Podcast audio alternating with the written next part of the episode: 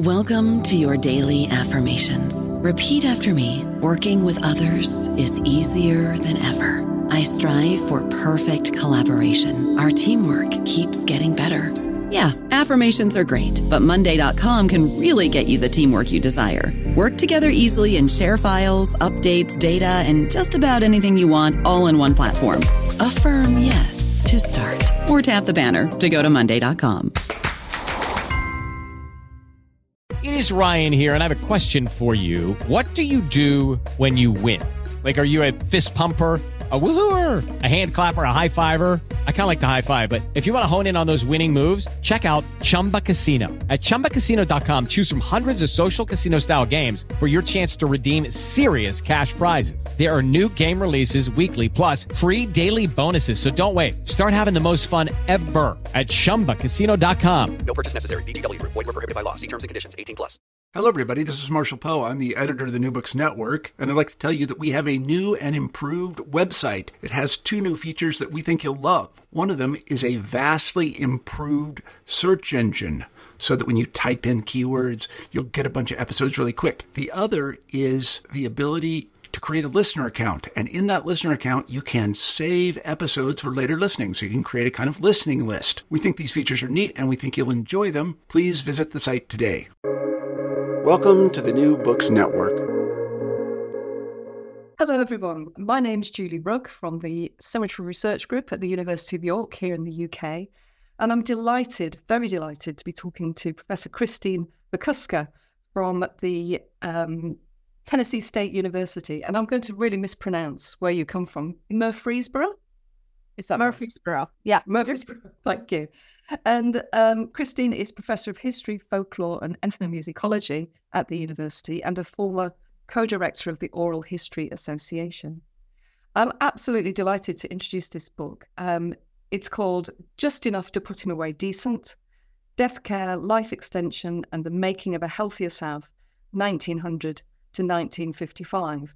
And for me, this book covers so many different exciting and interesting areas of history over that period. And I kind of want to start with a really kind of general question. I think this book, it weaves together so many interesting threads. It's got oral history in there, the history of public health, religion, and theology is part of that, and this broad kind of history of the South. Did one particular thread draw you into this book, or was it lots of things together that helped you sort of think about this book as was this one big project? Well, it actually started with a cemetery back in 2000. I had just moved to Murfreesboro, had taken the job at Middle Tennessee State University, and I was driving down this road, and right in the middle of suburbia, there's a major cemetery right smack dab in the middle of town. Now, that may be different for your listeners or for the Cemetery Research Group folks, but in where I grew up in San Francisco, we have a city of the dead called Colma, California. Mm-hmm. Joe DiMaggio's buried there. My aunt, the nun, is buried there, but it's set away. It's hidden. And here I was in Murfreesboro, and right in the middle of town, there's this huge cemetery with really interesting funereal statuary. And so I finished my first book so I could get tenure and all of that. And then I started applying for money to talk about death. And I very surprised on where it led me, because it wasn't necessarily about the end, but the road to the end. Meaning, just because that cemetery existed didn't mean, at least in the 20th century, that you should be in it sooner rather than later. And what I found was that the South was a place particularly associated within American consciousness nationally as a place that was quite deadly. And at a time where there was no way to know that, I can't tell you if that's true or not. What I can tell you is that perception became at least the initial impetus for folks to begin to say, when do we die? How should we die? And who cares for us at death? So it's really, I think that the thing about the book that's so fascinating is it's kind of drawing together, and this doesn't happen very often, this history of health and life extension is a really interesting way you put it. And this history of death and this tension that sits within the life insurance people, that actually we want you to live as long as possible because it's not profitable for you to die early. Yeah. So it's not just the insurance. So insurance agents and burial societies were really dominant in the South, particularly amongst Black communities. The Black burial societies go back to the enslaved eras. I found one in 1743 in Charleston, South Carolina. And but what happened in the 20th century with World War I and the expansion of industrial practices, something had, you know, the guns and bombs are gone by 1918 or 1919. So what do you do with all that industrial heft? And the answer was, invested in making goods. And one of the sets of goods that became really commercialized, expanded, expensive was funeral goods. And so one of my favorite parts of the book is talking about the ladies in Memphis, the Black women who were working class, who went to work every day wearing what their employers required them, usually a gray or black outfit. And here they are buying themselves purple coffins.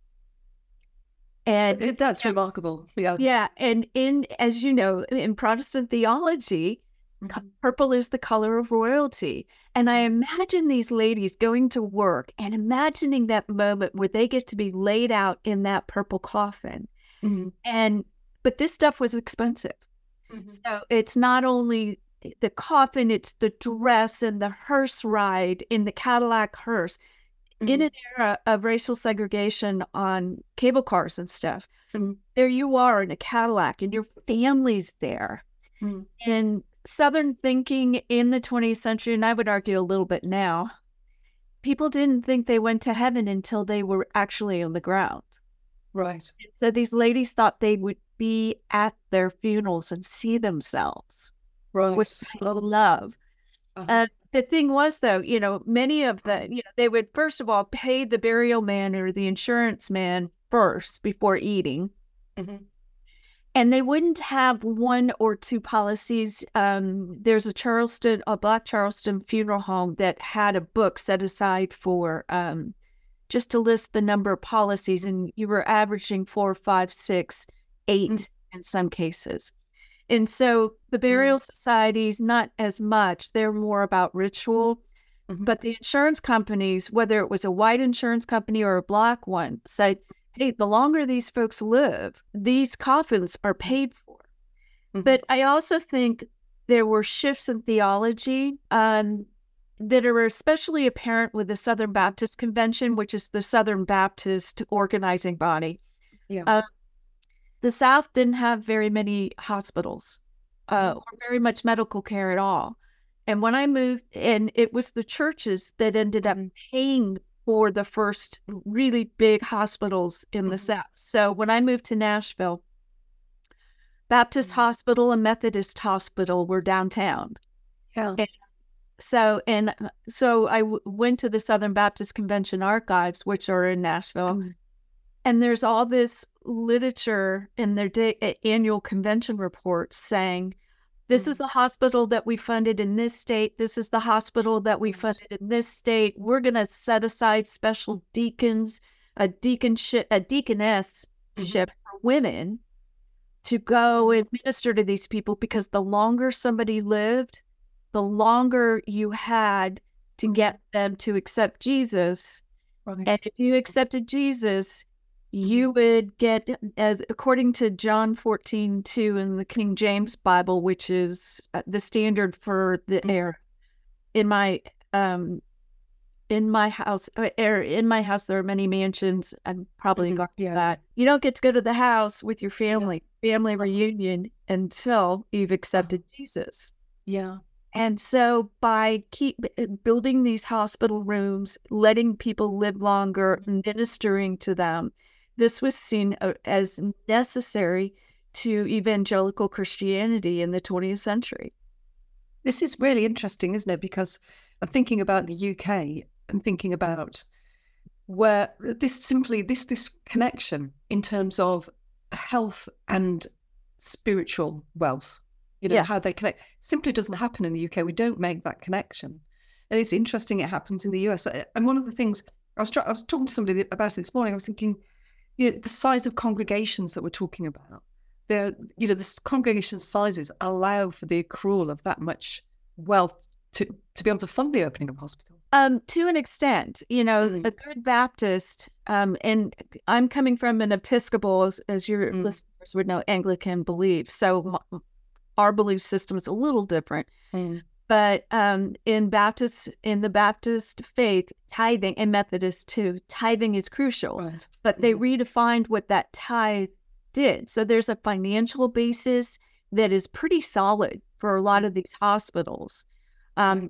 That doesn't get recognized, and the cost of running these hospitals does not get recognized until after World War II, when right. the federal government passed some bills, Hill-Burton Act, and I think 1955, that mm-hmm. said, we'll give you money to build these hospitals, but you got to take care of some folks who are lower income. Mm-hmm. There's a massive expansion in hospitals because of that. Right. But by that time, according to Americans, and the shift came in the 1930s. It had become a right of citizenship, American citizenship, to live a relatively long and healthy life. This is the Social Security Act of 1935, 101 here. Mm-hmm. And so this sense that there should be others besides the Baptist and the Methodist or the insurance companies or the burial societies, which built their own hospitals. Mm-hmm. That the federal government saw this as a right of citizenship for being an American. Mm-hmm. Oh, it's kind of fascinating to think about, but you're covering such a lot of literal space in terms of the states you're covering, and also a remarkable number of people. You know, the oral history element of it, I really liked, because often death scholars, I'm quite like, for my own sort of historical sort of understanding, is to delve into what's ordinary, not what's atypical and different, but just thinking, yes. what is the ordinary experience? What is, somebody like me 100 years ago, what are they thinking about the world? You know, how they see the world? And that you seem to have tapped into an extraordinary wealth of oral histories. I mean, how did that come about? Is this information so routinely available to you? I know that you're, attached to the Oral History Association. Yeah. Well, this idea of ordinariness, that's the title 101. I was going through some oral interviews that I'll tell you about in just a second. Mm. And this one woman from 1939 said, well, her husband was one of the first aviators in the Savannah, Georgia area. And she was remembering his death about 15 years later to an oral interviewer. And she said, he left two burial policies that were just enough to put him away decent. And that vernacular, that ordinariness, to put somebody away decent, that's the ordinary. It's not the beautiful second line in the New Orleans funeral procession, or it's the ladies dressing up in black and then gray in antebellum South. So the ordinariness is essential, I think, because, and to find that ordinariness, one way was with oral histories. Now, there's a lot of documents, death scholars, at least the way I do it, well, and the way you do it too with the cemetery projects. We have more than enough documents, right? Well, I don't know, actually. I think we've had a very, in the UK, there's been a tendency to see the 20th century as a place where death wasn't talked about. And this is a very common misconception. And because it means a lot of scholars haven't gone looking for it. And I know that this is a history that's yet to be written. This is a huge history that we've not written yet. And I think people's day-to-day experience will encompass mortality. And they will be talking about it with each other. But so I find it frustrating, but also I'm delighted that you've demonstrated that you can draw all of these things into a history of mortality very easily. Yeah, it just takes a long time. So let me tell you about these oral histories. Certainly, I did a bunch on my own, and I did a bunch with some, I have some National Institutes of Health money to do some research projects. And it funded an oral history project with the National Funeral Directors and Morticians Association, which is the historically Black Funeral Directors Society. Wonderful people to talk to, very helpful. But I wanted to know about everyday people, not people who were in the business. And back in the 1930s, during the New Deal and the Great Depression, the same processes and the governmental practices that passed the Social Security Act of 1935 also said between 1936 and 1940, let's go do oral interviews. They're called life histories, and they come out of the Works Progress Administration. Any of your listeners can Google WPA Life Histories and the Library of Congress website will come up. So these are accessible to anybody. And what I did is there are thousands of them because these folks went from state to state to state, not every state, but, you know, limiting my view to the South. Mm-hmm.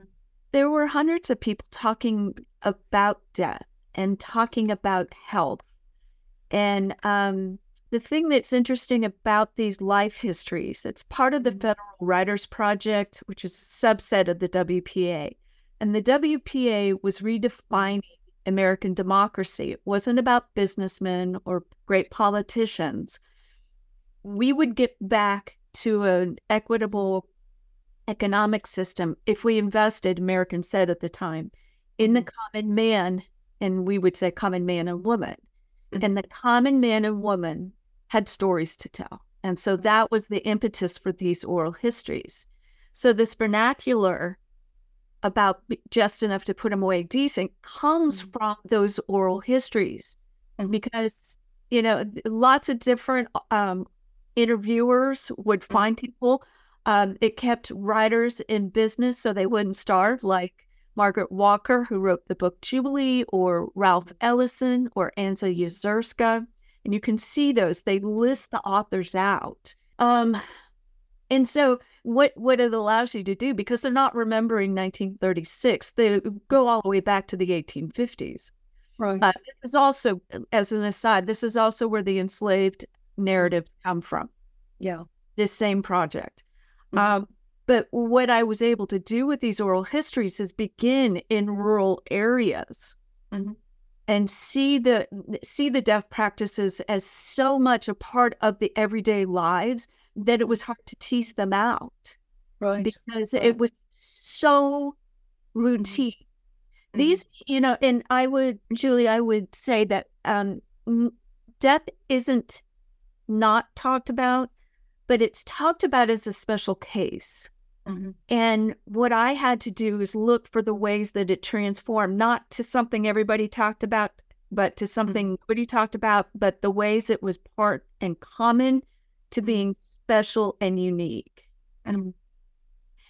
And just as an aside, Southerners talk about the dead all the time. The dead don't die here. Mm-hmm. They put a chair out and tell them to come and sit down, and, you know, the dead are still there.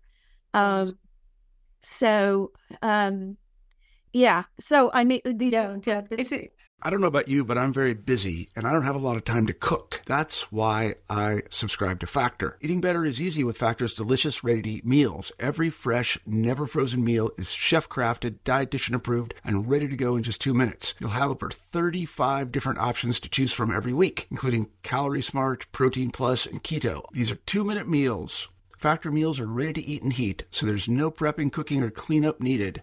They're flexible for your schedule. Get as much or as little as you need by choosing your meals every week. Factor is the perfect solution if you're looking for fast, premium options with no cooking required. Sign up and save. We've done the math, and this is important. Factor is less expensive than takeout, and every meal is dietitian approved to be nutritious and delicious. Head to factormeals.com/NBN50 and use code NBN50 to get 50% off. That's code NBN50 at factormeals.com/NBN50 to get 50% off. it's interesting the way you're talking about it, because I think there's a sense in which there might be a feeling, oh, you know, at what point do you ask somebody about death and funerals? And it's not like that, that people actually, this is something they routinely talk about. It's part of their life experience, and they don't have to be asked to introduce it. They feel quite comfortable about talking about that particular subject. And I suppose that's where sometimes oral history people might think, oh, can we ask about these things? We'd have to fill out ethics forms about whether we're going to distress somebody or not by talking about it. You know, we create little boundaries about things that we think we should and shouldn't talk about. And I think sometimes people are actually quite willing to talk about things, given a very open sort of field to sort of think about. So it sounds really that you have so much material to come out. I think I was also interested how you've managed to pull out from that some of the undertaking business information. Did that come from your oral history funeral director respondents, or were they business records that were available that you were able to look at? I did do one oral history with a man named John C. Scarborough III, who was the third generation of funeral directors in Raleigh-Durham, North Carolina. And let me say, as an aside, in the United States, oral history is exempt from any institutional review boards or any ethics stuff. So we can ask questions. There, I walked into an interview, you know, the ones that I did at one point, and the guy started talking for the next 3 hours. And what he wanted to talk to me about is the fact that his mother, who was nuts, tried to kill him by slitting his throat when he was 4 years old. And so there's a catharsis of sorts for some people. Mm-hmm. So to your question about undertaking, so there were oral history, WPA life histories. I did some, but the undertakers had a tendency to be business records. Mm-hmm. And you could follow the business from rural consumers all the way to, in the early 1900s, all the way to battlefields across the globe. Mm-hmm. At the end of World War II. And the date for the book ending is 1955. And that's when the last American bodies that they could find came home. Mm-hmm. Okay. Now they're still finding bodies, as they are in England still too. But it's on those, in particular, the ledgers, the funeral ledgers. Mm-hmm. And ledgers in the South have a special meaning, because if you think about the sharecropping system, which gave rise to, for example, to blues music. Ledgers were tools of exploitation and power plays. And the language in the South is, well, I didn't have the pencil. Right. The person with the pencil gets to mark whether something is paid or not, and whether something is owed. And if you had the pencil, you could say something to the effect of, well, you owe me money. You'll have to stay another year on my land, and maybe you can make it next year. Mm-hmm. And so here are these ledgers that have such profound depth and meaning in the South that become common around 1910, 1915. Right. Okay. And it's very much part of that progressive reform movement in the United States, where if you give order to something, you can, because it's all chaotic. Mm-hmm. If you give order to it by filling out paperwork, then you can figure out what the chaos is and solve it. Mm-hmm. The chaos in this case is death, causes the death that caused people to die very young. Mm-hmm. And you see that on the funeral ledgers, because they begin as so-and-so bought the coffin for for their kid. That's it. Okay, so it's very, very minimal at first. Here's the metal for a casket that was handmade. But then you see it evolve, and you see the practices, the progressive practices evolve. What kind of information do you want now?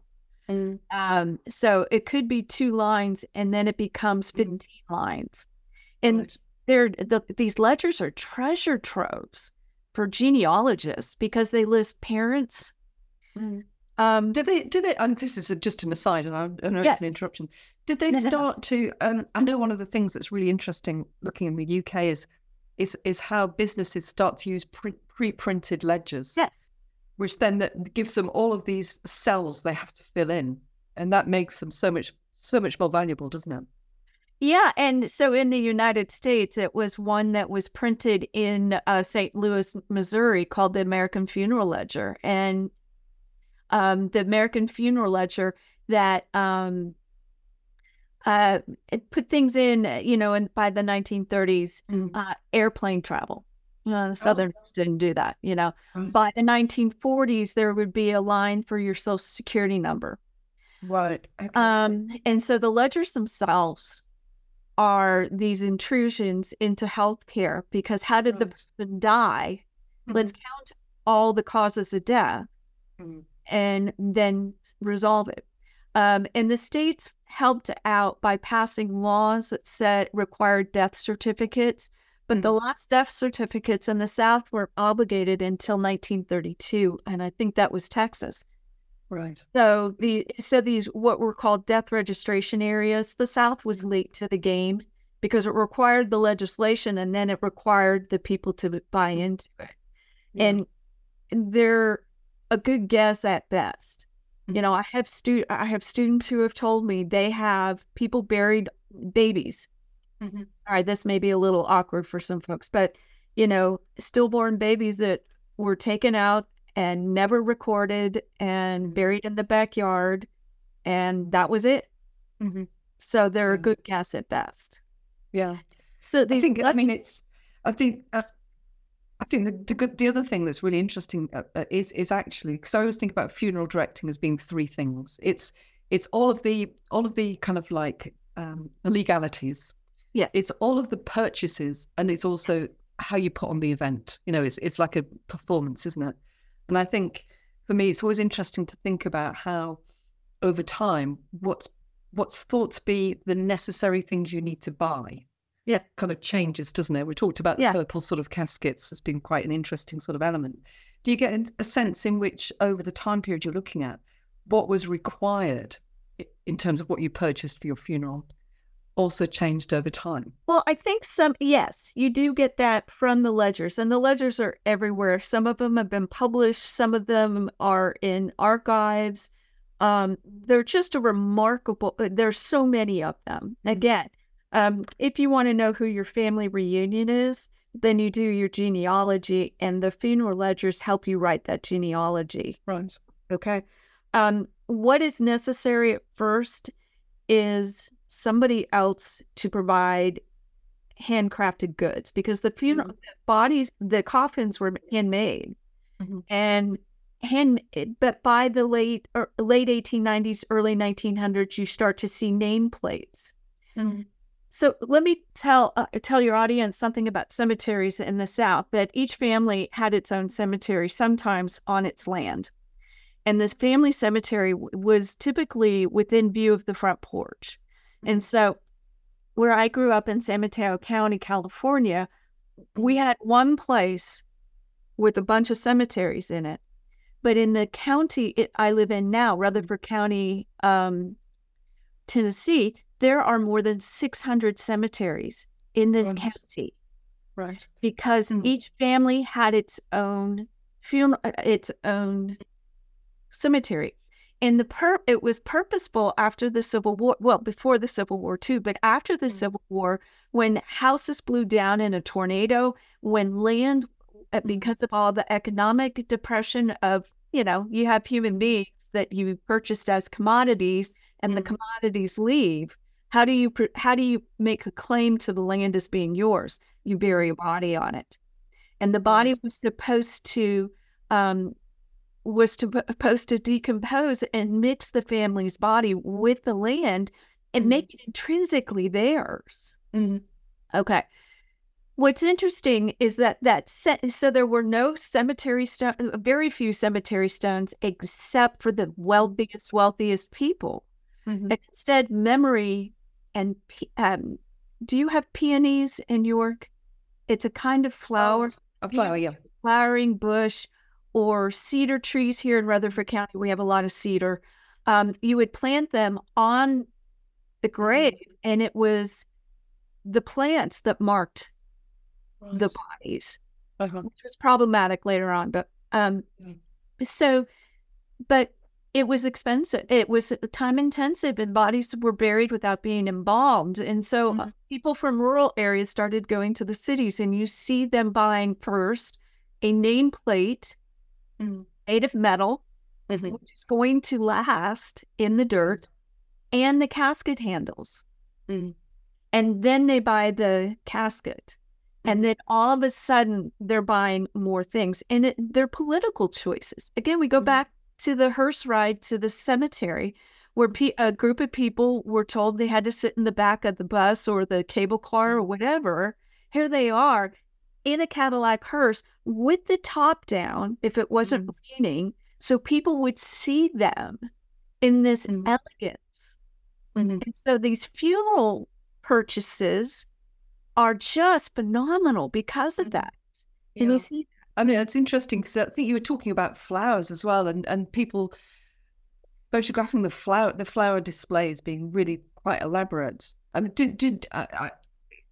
did the floral industry, you know, did it really respond to that demand? Was it a very specific kind of business that then grew in response to that demand? So yes and no. Yes, and that, yeah, you know, if you look at old maps of Murfreesboro, and they're within with relatively small area, there are three florists with their own greenhouses. Right. But in the South, as a friend of mine said to me once, the backbone of white Southern femininity in the South is the garden club. Oh, right. And so if you were a fine Southern woman, black or white, you had a garden and you had flowers. And so one of the things that you see in the condolence literature or the cards that were saved, because people would present a card when they came in to express grief, it would write down the flowers that were left. And you could tell the time of the year, you know, if it's June, they're going to be gladiolas. Right. Never carnations. So the press, bless their heart. The first cover came with a carnation on it. Oh, nice. And another friend of mine said, "Oh, no." And so it's a pity. Oh, tell me why about that? Because it's considered kind of garish. Oh, really? Yeah. So I like carnations personally, but yeah. But in the South you don't do that. And so so we had a conversation about let's do another kind of flower.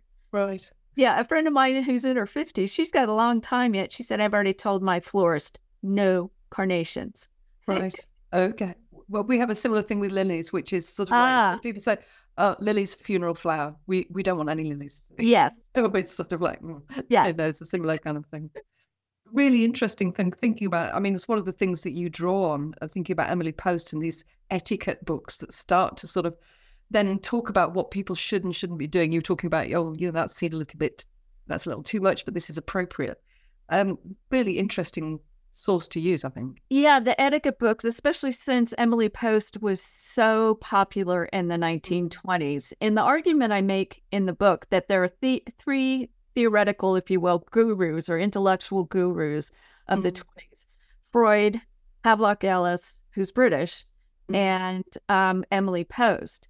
But Emily Post is the one people know because she was in the newspaper, she was on the radio, she wrote books that were very accessible.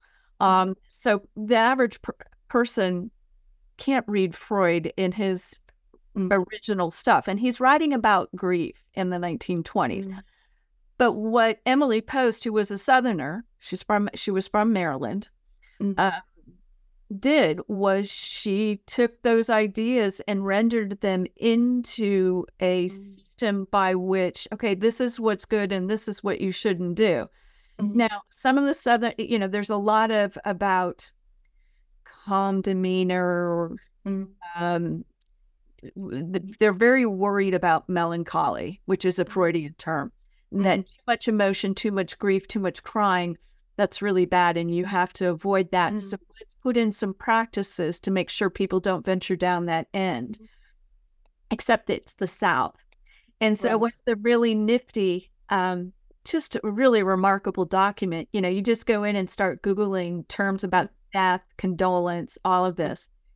And at the University of South Carolina, there was a 2-volume diary journal, if you will, by a woman named Nell Mellishop. Mm-hmm. And Nell's sister, Amelia, died in 1925 of breast cancer. And Nell kept a grief journal about her for the next 17 years. And it's 2 volumes. And it's just, I mean, it's a pure example of melancholy, because she writes every day. She pastes in cards and notes, letters. And this poor woman needed needed some psychotherapy and some zoology. She absolutely clings to her grief, doesn't she? It becomes part of her identity. Yeah, to a point where her Episcopal bishop says, why don't you go try and get some sleep? And that letter is posted into the journal and stuff too. So the ritual isn't perfect by any means. And this is a family, very elite white family in Columbia, South Carolina. Lots of, the funeral is at home still, embalmed and all of that. And it just, it's a document with a lot of shame and a lot of grief in it. And that's not what Emily Post was shooting for. She was trying to move people away from that.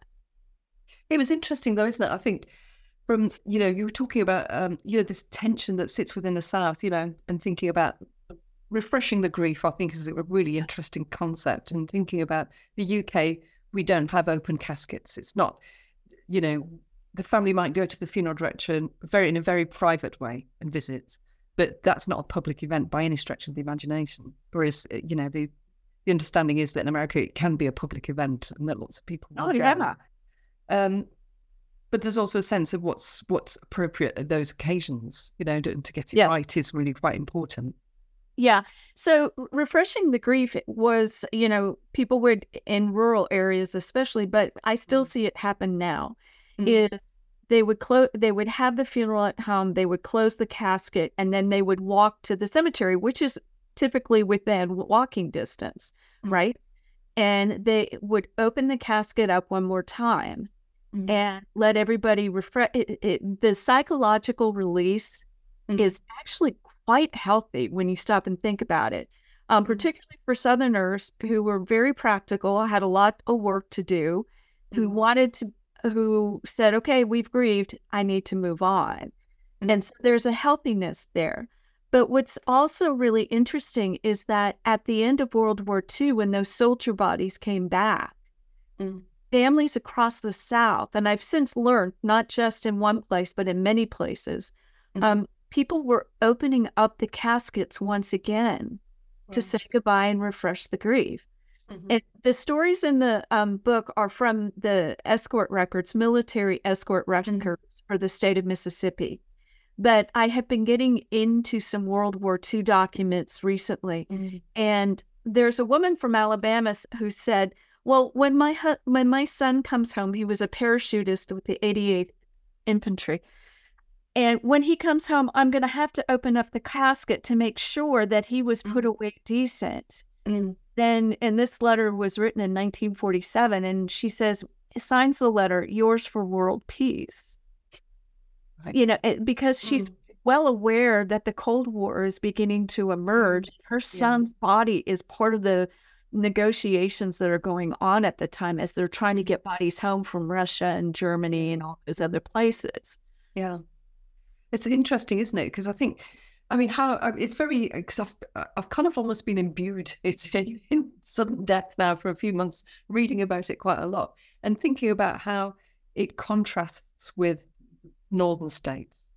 And sometimes I wonder how practices travel from one place to another. With the repatriation of bodies, then you would get, and as you were talking about yourself, how certain sort of, there's mixture of people from different parts of America within aircraft crews and the notion that you would have northern soldiers coming to southern states and seeing this response to the body coming back and how they thought about that as being would they regard that as particularly southern, or was this something that happened in northern states as well, this notion of keeping the not a thing?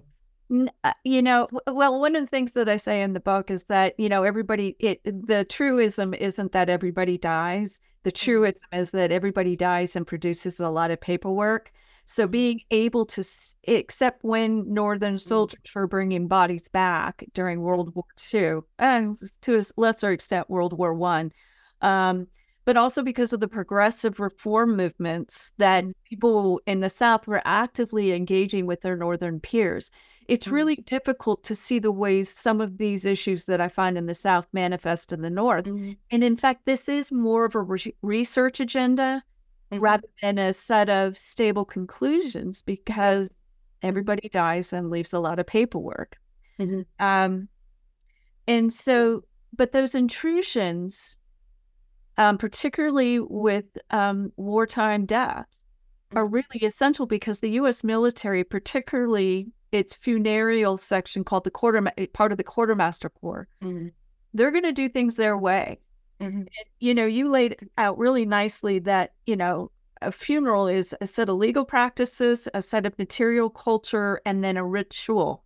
Mm-hmm. Well, the legal stuff with the U.S. military is significant. Right. And causes a lot of changes in the South because this is how it's done by the military, and the families want the honor from the military. So one of the things that changes is people become more accustomed to requesting a cemetery stone mm-hmm. because you got one free no matter when you died, right? If you were a World War I soldier or a World War II one as well. But by then, the practice had become more common. And so mm-hmm. it's common in the South. Mm-hmm. And I'm sure in the North too, to see a family-chosen stone now. But there's also the World War II stone or World War I stone on the same plot because they want both. Yeah. And I think in the UK, it's interesting to see how the kind of the war grave aesthetic creates a really strong appetite for almost a democracy in death that everybody should have a stone. Yes. Why should everybody? Why should we? You know, there was a sort of a sense in which the Victorian sort of obsession with status was no longer a modern thing. You know, we're moving on now, and that everybody should have a stone. And okay, they're modest, but everybody has one. Yep. So it's kind of it fits with the notions of welfare states. You know, everybody. Yeah. But I was really intrigued by how writing about how the military. How do you think, I'm trying to think whether did it tread carefully or did it just charge on through the racial divides, you know, saying, you know, the sensitivities that sat around the desire to have segregated responses and the notion that actually in the war cemeteries that were being created by the US military, that segregation was simply not visible. Yeah. So World War I and World War II are two vastly different experiences, in part because the Americans we Americans didn't show up for the war in 1917. And according to British and French leadership, quite late in the game. But for us, it was really the first time with World War I that we had been involved globally in a war in a meaningful way. And it required the U.S. military to draft a very, very large army. 4 million guys were eventually drafted. But to give you a sense of how small the military was beforehand, I don't know the numbers before the war, but after the war, the U.S. military was 135,000 people. Wow. And the leadership, the generals and the colonels and all of that tended to be Southern. Mm-hmm. And so the practices in the military, not all, obviously, mm-hmm. but the practices in the military reflected Southern thinking to the extent that there's an article in the New York Times this morning about a group of, I believe, 52 Black soldiers mm-hmm. who were at Fort Sam Houston in San Antonio. And there was a fight and 17 of them were hung. A form of military-approved lynching, which is a very Southern tool. Oh. Mm-hmm.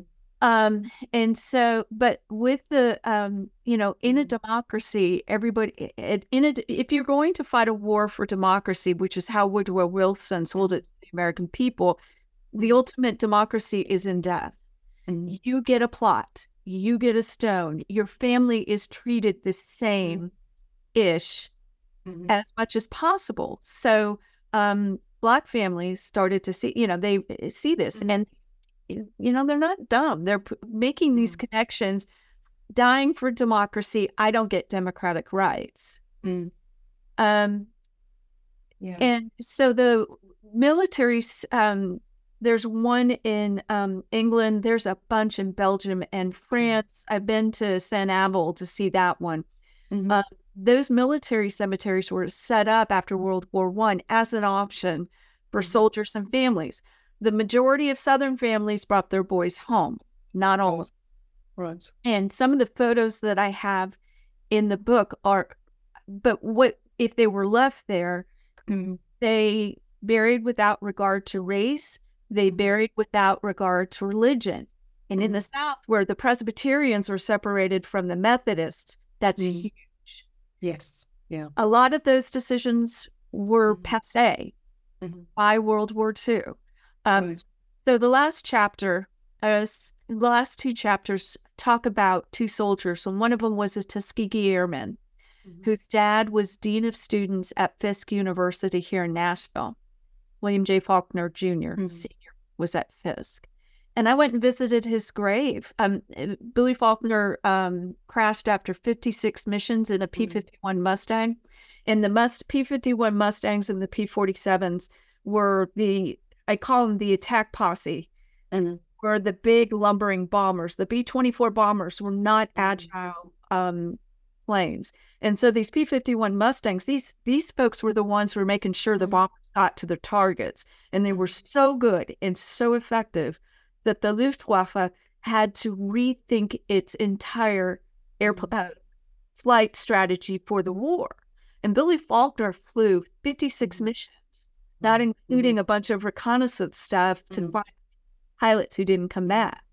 And his dad wrote letters saying to the military, I want him buried. He fought for democracy, and I want him buried democratically, but not on German soil.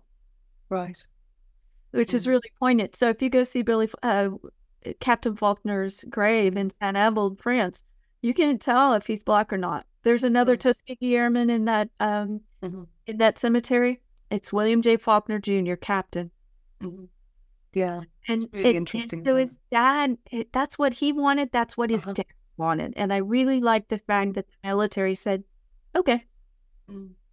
Yeah, I think we get in the UK rather less in the way of cooperation, you know, from the military, because the decision was made not to repatriate after the First World War. And that and actually the stories now are beginning to be told about how families responded to that and the existence of, you know, lobby groups and unions against that measure of women trying to get their sons back to say you can't, you know, and I think we're only beginning to tell that story. But think about British history versus American history in terms of global warfare, that there's precedent. You know, we could think of the defeat of the Spanish Armada way back, that there are people, that British soldiers have been all over the globe fighting wars. American soldiers identifying as American is relatively, at least comparatively, new. I'm sure there's a little bit with the Spanish-American War in the 1890s, but really, there's different assumptions in the military, the British military, about what happens to those bodies versus an American military. And it's also in that shift with World War I, it's also how do you keep people invested in the war effort? If you tell them their bodies aren't coming back, you're going to have a problem. Yeah. It's a completely different sort of like rhetorical strategy, isn't it? Yeah. I'm thinking about, I think the feeling was that if we started to bring bodies home, particularly in the First World War, it would be so bad for morale. Yeah. You know, to see this trail of hundreds of thousands of bodies coming back, that it couldn't be borne. It just couldn't, people couldn't bear it. So it's interesting sort of thinking about it in those terms. Julie, just so, you know, when I teach World War I versus World War II, of course I bring up mortality statistics. World War I, 900,000 British soldiers died. In World War II, 200,000 died. So first of all, there's something different going on in terms of health and wellness, but it also was a different war. And so those ideas that train of funeral caskets in World War I, it was bad enough as it was without seeing 900,000 caskets. Mm, yeah, absolutely. I think, can we just, we're kind of running out of time, but I just want one tiny little more comment from you about the Spanish flu. So what's absolutely fabulous about your book, what I really like about it, because it integrates a history of the Spanish flu with this general, and I think this epidemic, this massively, the epidemic is really only just, we're just beginning to recognize it as this point in history. And you kind of integrate it into an understanding of what happens after the war. Do you think then, I mean, it's a strange question to ask, do you think we've underestimated or do we overestimate the impact of the flu when we're thinking about the history of death? Do you think actually, once the flu had happened, things just went back to normal?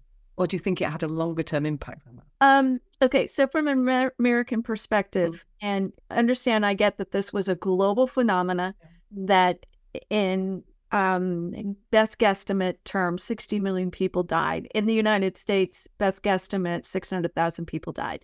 The way the literature reads, at least for historians of disease, not death, disease, is that World War I caused the Spanish flu. Right. In that, and again, this is an American-centric story here, and I believe that it actually is bigger. Okay, but the way it reads in the literature right now, that it started at Fort Riley, Kansas, a military training depot in spring of 1918. It went overseas during the summer of 1918 with those soldiers and underwent some sort of evolutionary turn. It migrated, and that's the deadly second wave. It migrated back to Fort Devens near Boston, Massachusetts in September 1918. And it's the very processes of war that makes everybody get Spanish flu. And the Spanish, and not just in terms of how the bug evolved. And again, this is huge guesstimation here, but also how it was passed along. Because it didn't separate troops away from everyday public in military parades. They had huge military parades, super spreader events. Mm-hmm. They put the soldiers on trains amidst civilian populations. And so it's the very processes of the war that make the flu possible. I think you're entirely correct that the 1920s were about the flu, about... You know, there's at least in the United States, there's a certain nihilism. You know, we're going to die tomorrow, so let's go party. So the flappers, because the thing about the flu is that it has a different mortality curve. The flu usually is a U curve, so babies and elderly, but this one had a W curve, babies, elderly, people 18 to 35, which is prime soldier material. These are young people who the life extension folks are saying, no, you're going to live to be an older person, and they're dying like flies. So that sense of demoralization, not just amongst the progressives, but because dying to them was dying was a loss of sorts, not just a loss, but they lost. It's like a game. It was a game that they lost. But people who were 18 to 35 and saw all their friends and sisters and brothers and age peers die, it's there. Fighting that. Again, it's so much a part of everyday life that it's hard to tease that out. It's when you get to the ritual that it becomes more obvious. But what's the ritual in this case? It's all been so fascinating, and I'm sure we could talk for a lot longer. It's been so interesting to talk through some of these themes with you, and I'm just, again, I'm just saying, I'm so delighted by your book. I'm delighted by the way it draws together these very common narratives, the way it talks about theology, and the way it builds health into the narrative of death, and the way it talks about these very specific rituals and customs and how they change over this period. And I just urge everybody to read it. I think that's how you kind of want to end. Thank you very much. I appreciate the opportunity. Thanks ever so much for speaking to me. Thank you. Hey. All right.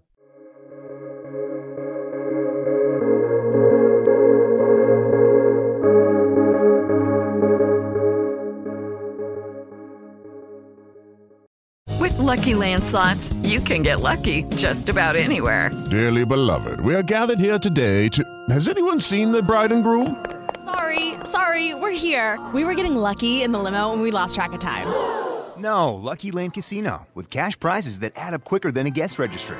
In that case, I pronounce you lucky.